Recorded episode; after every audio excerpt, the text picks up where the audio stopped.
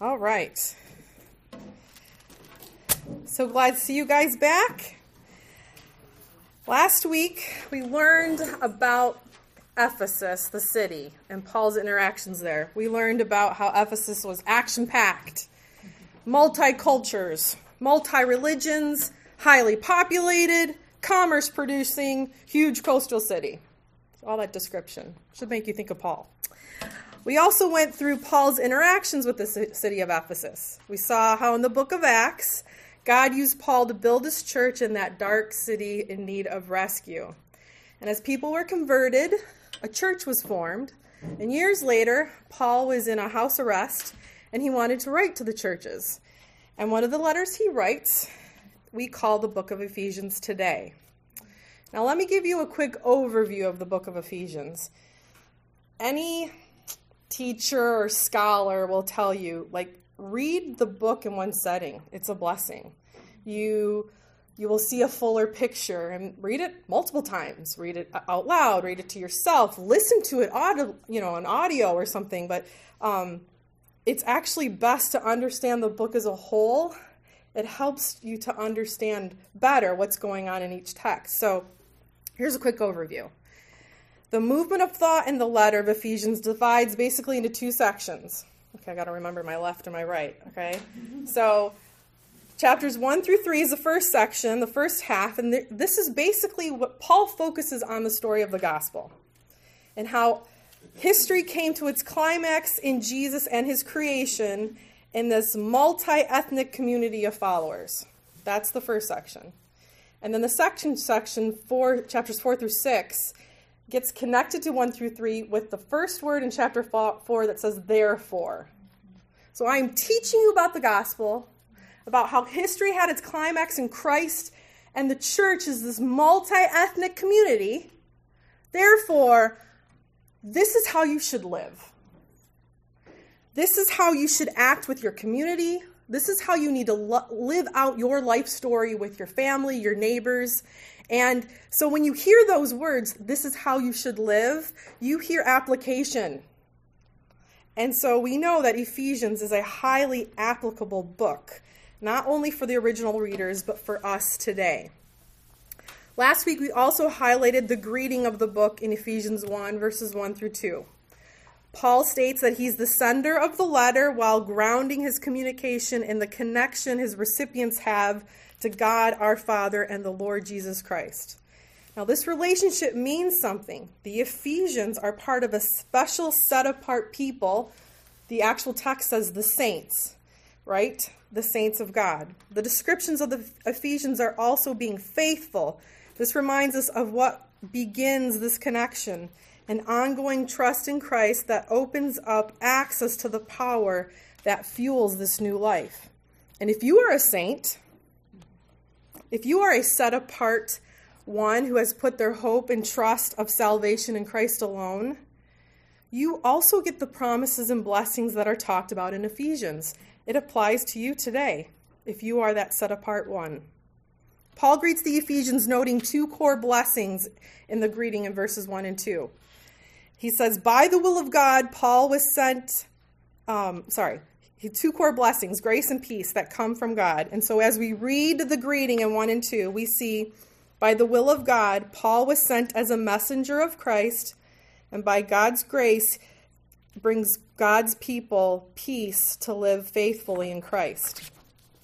And as we turn to our passage today, we see it's, we see the start of a long sentence where Paul is praising God's plan through the work of Christ. That's why I read up through verse fourteen today, because it's one long sentence.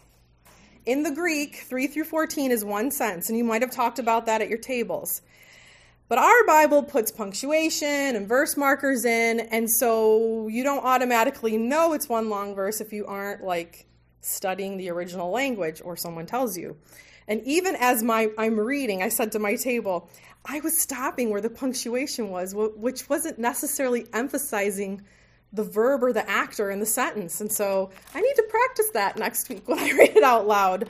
Um, so just be mindful that it was a human agent that made those markers, but all the words are inspired by God. Um, just just another reminder to pay attention to every single word. Um, and if you haven't already realized, in Paul's writings, he loves a pregnant sentence. He wants to use prepositional phrases, fragments, descriptions, and he can go on and on and on.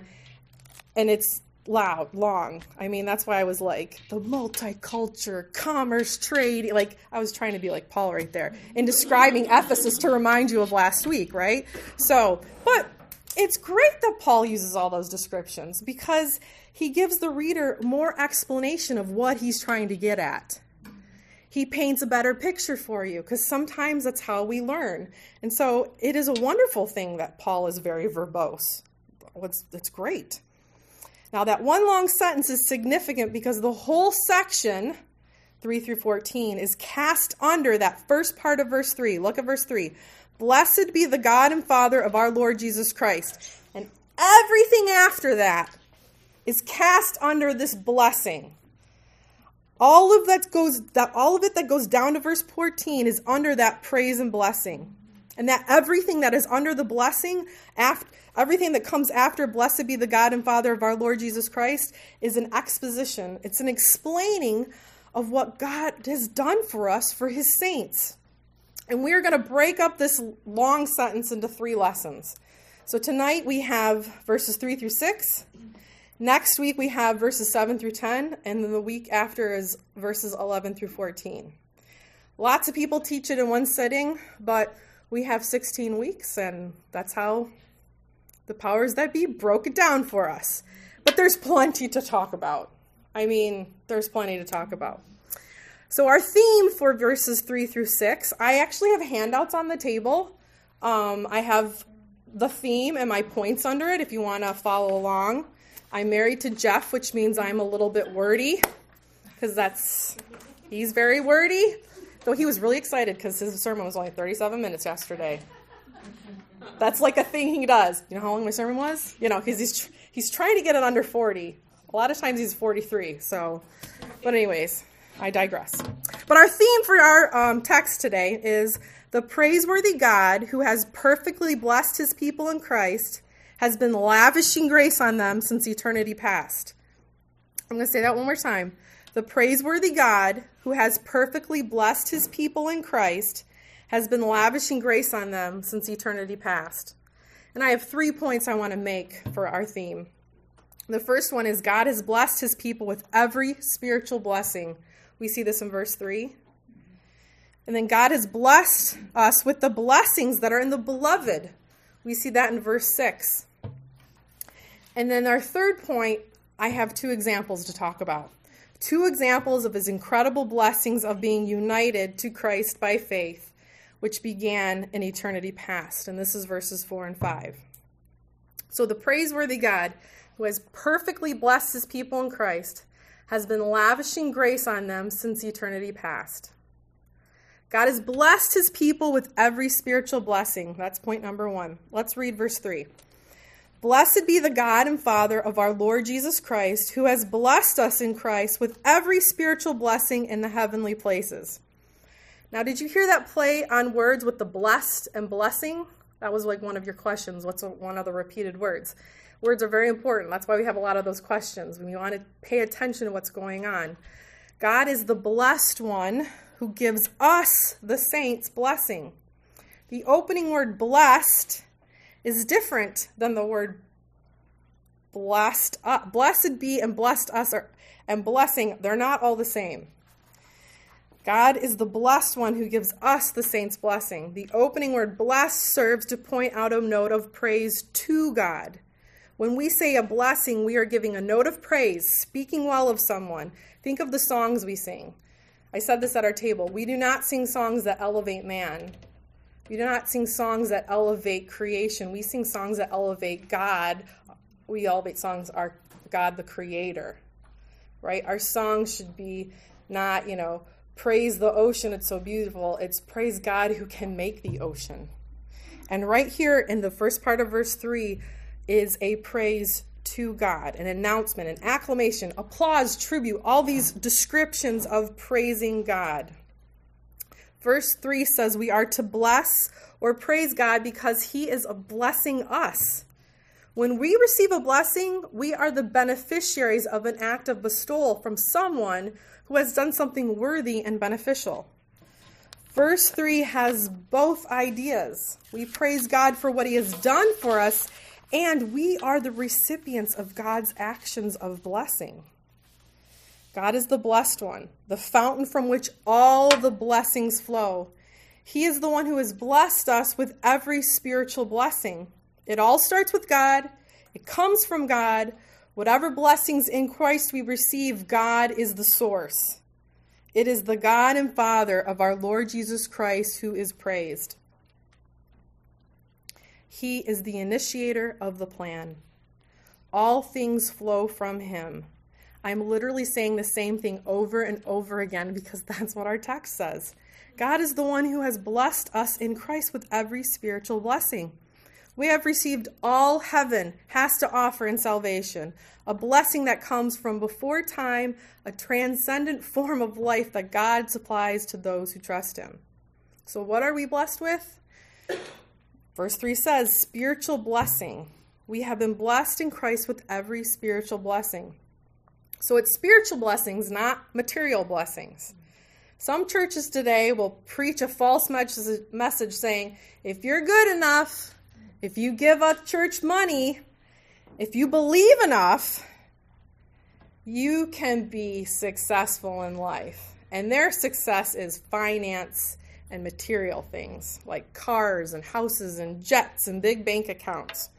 And where none of those things are bad, it isn't bad to have a car. I don't, if you have a jet, great. None of those things are bad. Invite me, you know. I, it's, those things are not bad in and of themselves, but we are not promised those things.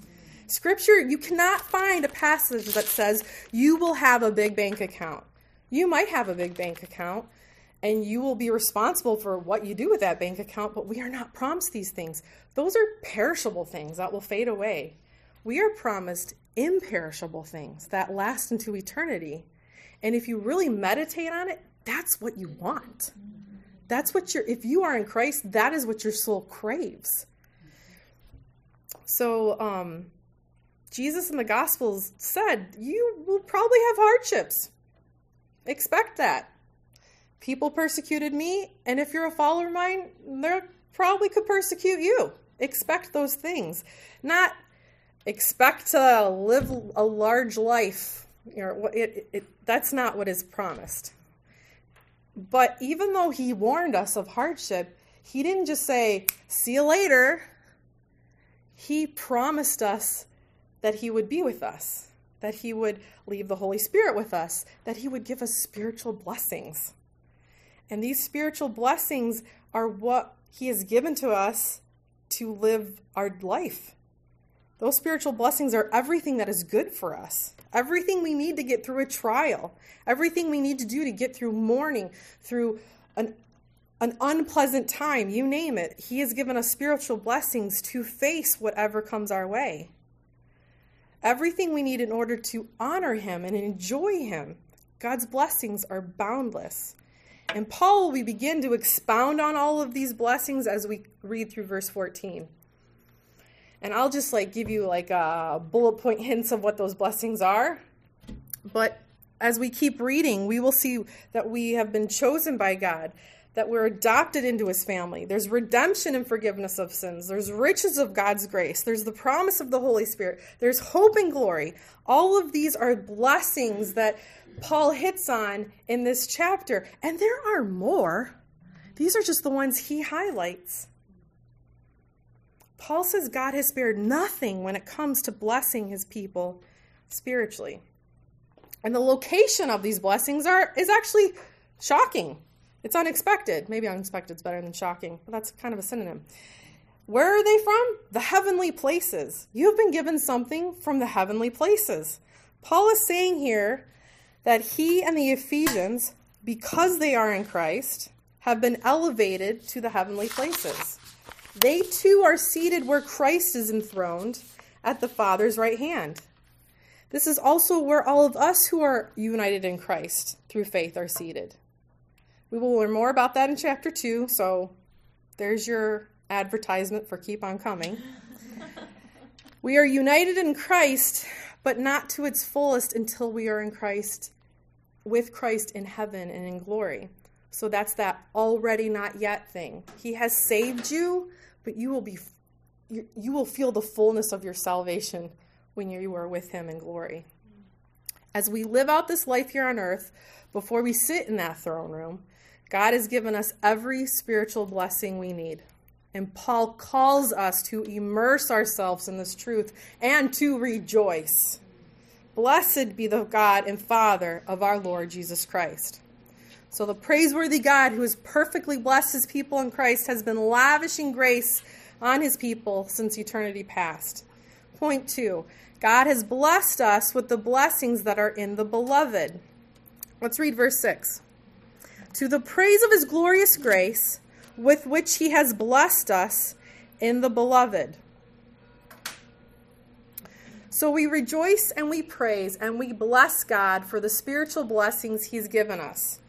And we also rejoice and bless and praise God for the unsurmountable grace he gives us in the beloved. The beloved in verse six is the same as the in Christ in verse three. So you can read, to the praise of his glorious grace with which he has blessed us in Christ. It's a synonym. You might not, well, it's beloved. Maybe you didn't know that, but that is talking about Christ. By faith, the saints Paul's referring to are united to Christ. That means they get all the benefits of Jesus, and he takes away all their problems. All the blessings of God and the full love of the Father. The inheritance. They will share everything with Jesus. Everything. Have you actually sat and pondered that? That you will share everything that Jesus has. I mean, I feel like we should just stop and meditate on that. That is such a huge idea. You will have everything that Jesus has. And so do you, if you have put your faith, you will have everything if you have put your faith in Jesus Christ as your Savior. Jesus has taken away your greatest problem, the wrath of God.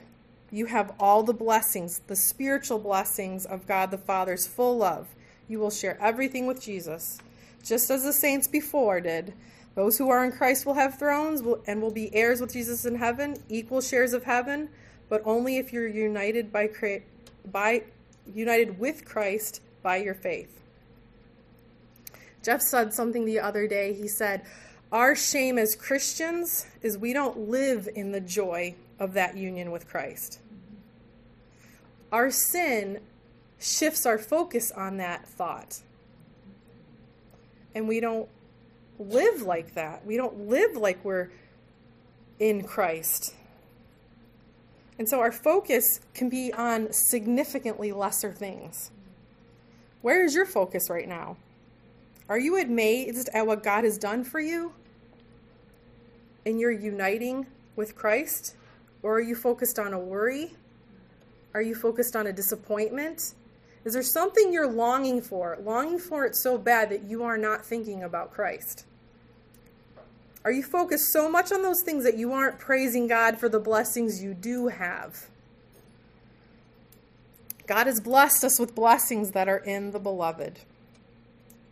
Or you could say, God has graced us with the grace that he is, that is in Christ. We give praise to the God, to God for being the beneficiaries of his glorious grace. God has graced his people with grace. The redundancy is to emphasize his unmerited favor on us, how he mediated that grace through Jesus Christ. Praise God for his glorious grace he gives us in unity with Christ. The praiseworthy God who has perfectly blessed his people in Christ has been lavishing grace on them since eternity past. Point number three, his incredible blessings of being united in Christ by faith began in eternity past. His incredible blessings of being united in Christ by faith began in eternity past. So there's two blessings that four and five highlight. God chose us in Christ to be holy and blameless, and God predestined us for adoption through Jesus Christ. Now, before we get into more details of these two blessings, the God choosing and the God predestining, let's just remember some important phrases that are going on in our text, especially God's will. We see this repeated through one through fourteen. Verse one, Paul is an apostle by the will of God. Verse five, according to the purpose of his will. Verse nine, the mystery of his will. Verse eleven, according to the counsel of his will. And I know I'm bringing up verses that we haven't gotten yet, but it really has to do with how this is one sentence. God's will is mentioned four specific times. But not only is God's will mentioned, there are other phrases that talk about God having a definite plan. We see the word choose in verse three, predestined in verse five, according to his purpose which he set forth in verse nine, having been predestined according to the purpose of him in verse eleven. So Ephesians one, one through fourteen is chocked full of words and phrases having to do with God's plan. And that is so important when we talk about these two blessings in verses four and five. God's will is just saturated when it comes to his blessings for his people. So remember, when we look at these potentially hard to grasp blessings, God choosing and God predestined, God had a plan. He had a definite plan. God had a, his own will that he has determined while these blessings were decided. So example one of God's blessing. God chose us in Christ to be holy and blameless before him. Let's read verse four. Even as he chose us in him before the foundation of the world, that we should be holy and blameless before him in love. God chose us in Christ to be holy and blameless. God choosing. We see this as the doctrine of election here in verse four. The goal of God choosing appears in the next phrase, that we should be holy and blameless in his sight. In love, God the Father chose us before time so we would be holy and blameless. So the journey into blessing began in eternity past. God the Father chose those who belong in him before the foundation of the world, our text says. This was the plan designed before creation, rooted in the mind and character of God. This is sometimes very hard for us to understand because we are creatures of time. So when we talk about before time, it's like our brain like kind of like goes on the fritz because that is not how we're created. We are created of, I work from this time to this time. Church starts here. My kids have this appointment. Like, we are just creatures of time. That's just how life is. But God is not bound by time. He created time. And so before time and before anything existed, he had a plan. And one of the plans was that you should be holy and blameless in his sight. This journey of blessing began in eternity past. God the Father chose those who belonged to him before the foundation of the world. This was the plan designed before creation.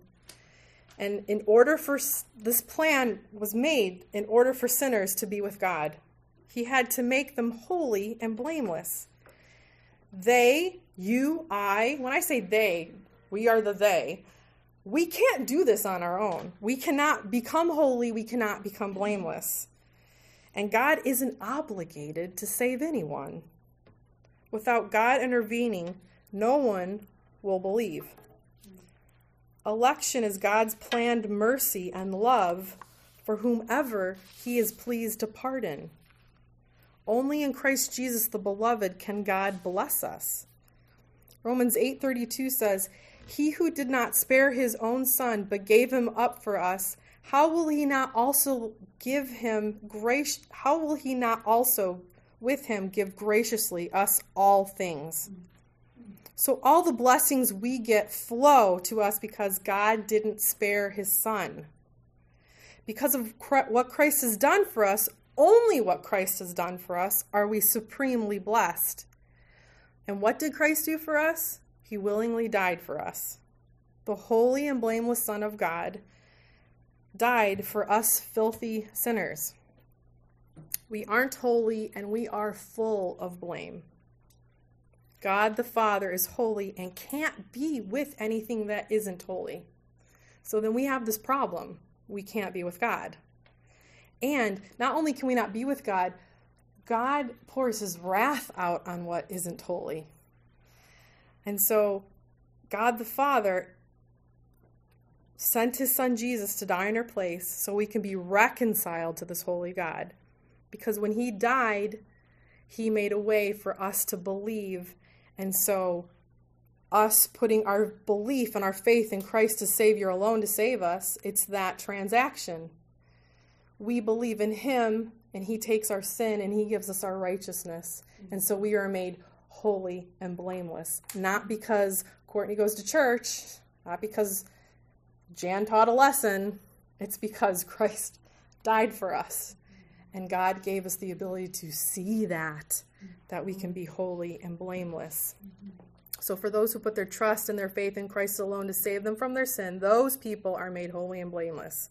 So sisters in Christ, those of you who have put your trust and faith in him, before you ever existed, God knew you, and he chose you to be united to Christ. And we see God's purpose and direction for his plan to choose us in Christ continuing into verse five with the words, predestined us to adoption according to the kind intention of his will. So that brings us to example two of God's blessing.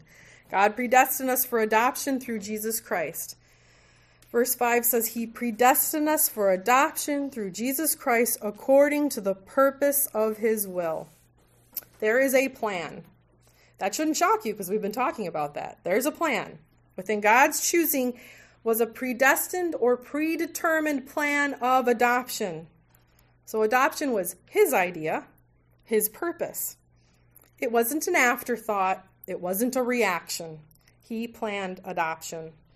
This divine decision is rooted in the mystery of his character and knowledge, which was always with him.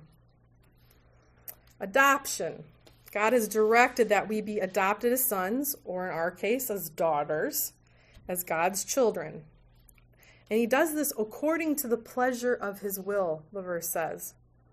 Adoption into some sonship means that you have become something that you were not before, and you have become part of a new family. Adoption was quite common in the ancient world, just like it is today. And when you look at it from the perspective of the child, it is an act of pure grace because that child did nothing to receive the new status given to them by the new family. Just like our adoption is not based on our worthiness or how cute we are. It is based on the free sovereign grace of God, planned before the world. In the case of the adopting adult, it was a granting of a new improved status for the child. So as a new heir, the adoptee receives much. As adopted sons and daughters, we get the status and privileges that belong to membership in God's family. God has made us into something that we could not be without him. And this is incredible reason to praise him. And he did this through Christ. We are adopted through Christ. That means to be adopted by God, we, we had to be died for. Before the foundation of the world, God saw that we would be sinners and planned the death of his son so that our sins could be forgiven and God's wrath removed. Through that, we are adopted. And we are adopted with this plan through Christ for God's glory. The goal of your adoption is that the glory of God's grace would be praised. God adopted us in our unworthiness to make his grace look great. You were adopted for the praise of the glory of his grace. God's action in adopting us is completely God-centered and God-exalting. I think we as humans, Americans, when we go, oh, we were saved, we're so focused on, oh, we've, we've been saved. But the focus is on the grace God gives because he saved a sinner. So even if we have the right intention about thinking of our salvation, we can still screw it up and think about ourselves. that is just a good marker of, am I focused on myself or am I focused on God right now? God's action in adopting us is completely God-centered and God-exalting. We are adopted by God not so we can rejoice that God made much of us. We are adopted by God so that we will enjoy making God, much of God's grace and our Father's, Father's grace forever. We are adopted to the praise of the glory of his grace. So, Christian sister, do you ever feel worthless? Do you at times feel like you have nothing to contribute or bring to the table? Do you feel like maybe you don't belong in God's family? This encourage, the encouragement from this text then is for you. Or maybe you will run into a friend who has a moment of not feeling worthy or feeling they don't can't ha- don't have a way to contribute or have nothing to bring to the table. This is the text you take them to to remind them of who they are in Christ. The encouragement from this text is, in God's eyes, from eternity past, before you were ever born, you were made holy and blameless. This is the encouragement that you need and that others need. This is, this is walking alongside your sister who is struggling because her mom's about to die. Pray for Susan. This is what you tell your friend who doesn't know where they're going to lay their head in a month. And I was there too. This is for anyone who just has their focus shift on praising God. This is a great text to encourage your friends with. So shift your focus off yourselves and remember the spiritual blessings you have been given.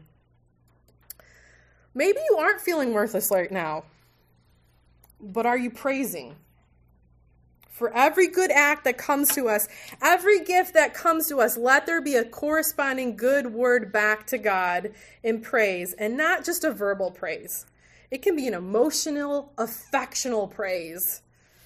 This is where you can like dance and use the cymbals and lyre when you're, not everyone has a voice, but everyone can make a joyful noise, right?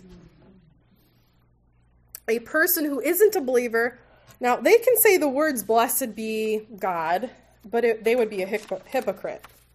When we, the saints, the believers, when we say blessed be God, it would mean we admire, we treasure God, we love God, and we see the fullness from which everything is flowing. We are just simply amazed by God, and so we press praise and bless his name.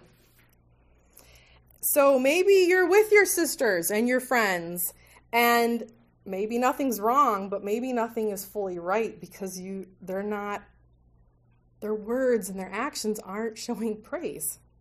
This is still an encouragement. Hey, let's meditate on something for a minute. I mean, just sitting like the The questions are to get you like to read the text, but I am so blessed by hearing what people are encouraged by while doing the questions. That is a blessing to me. So as we gather to study Ephesians, I pray that in all the learning and all the knowledge, all the exposition that will be done, will be done as a blessing to God, an exaltation to God, as worship to God. Blessed be the God and Father of our Lord Jesus Christ, as we study the book of Ephesians. Let's pray to end the evening. Father God, Lord, you have purposely done things because you have a plan. And in the text today, we learned about your purpose in choosing before the foundation of the world, of predestining before the foundation of the world, but also before the foundation of the world, you chose who would be here tonight. You knew the people that would need to hear from Ephesians one, three through six. And so I pray that your words would saturate our hearts. Help us to praise you for who you are and how you have blessed us. Help us to be exposing the sin in our hearts that is, that is shifting our focus away from you, Lord. Help us to praise you. We are weak, and we need you to even help us praise you. Lord, thank you for what you've done in Christ. Amen.